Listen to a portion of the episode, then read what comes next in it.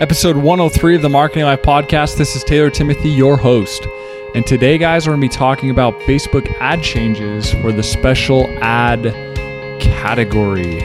So, recently, as we know, Facebook created a new special ad category that basically falls under and affects the housing industry, the employment industry, and the credit industry. So basically, if you're a realtor, if you're just trying to hire, if you're a business owner just trying to hire, you know, um, potentially it's under the employment and then credit. That's card offers, auto loans, um, those types of people. So Facebook has made some changes that will help us for targeting purposes. So let's not waste any more time and dive right in.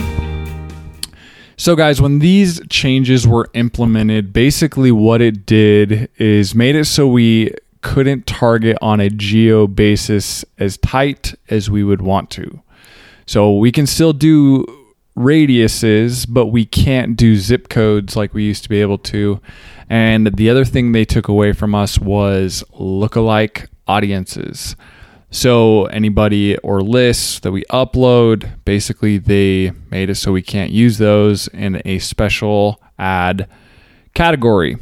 But recently, Facebook has released an option to kind of do some similar types of lookalikes for these types of categories.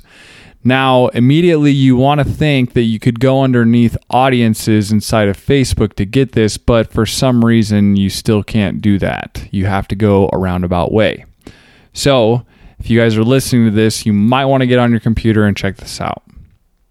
So, if you guys go into your campaigns and then you go into your ad set and press edit, basically you get the the targeting area where you can target how much you want to spend, your conversion event potentially, and different things like that.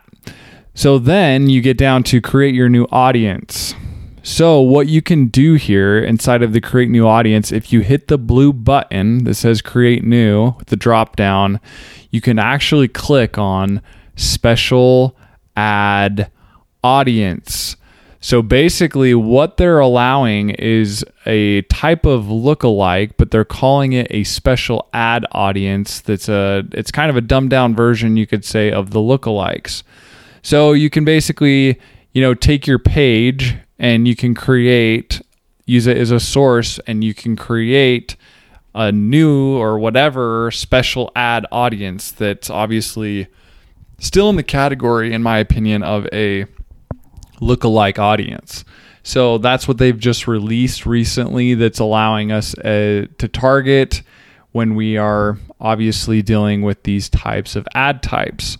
So, other things as well, as you guys know, they took away age, they took away gender. You can't go in and target those specific things, but they will allow us to at least have some audiences back that are called special ad categories.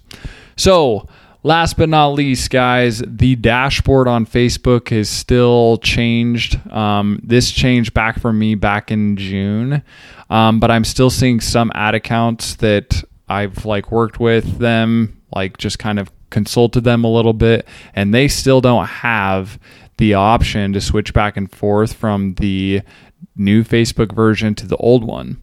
So it's still definitely rolling out. It's taking time. Um, but I actually do like the new dashboard look and feel. It took a long time to get used to it, but now I'm used to it and I actually kind of enjoy it. So, thanks guys for listening to episode 103 Facebook ad changes for special ad category.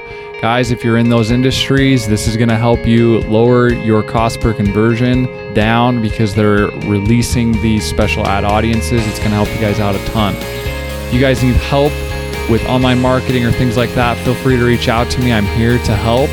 If you guys want to learn how to do this all on your own, go over and check out my online marketing master course we'll teach you guys all this stuff from start to finish and how to generate more leads and sales for your business.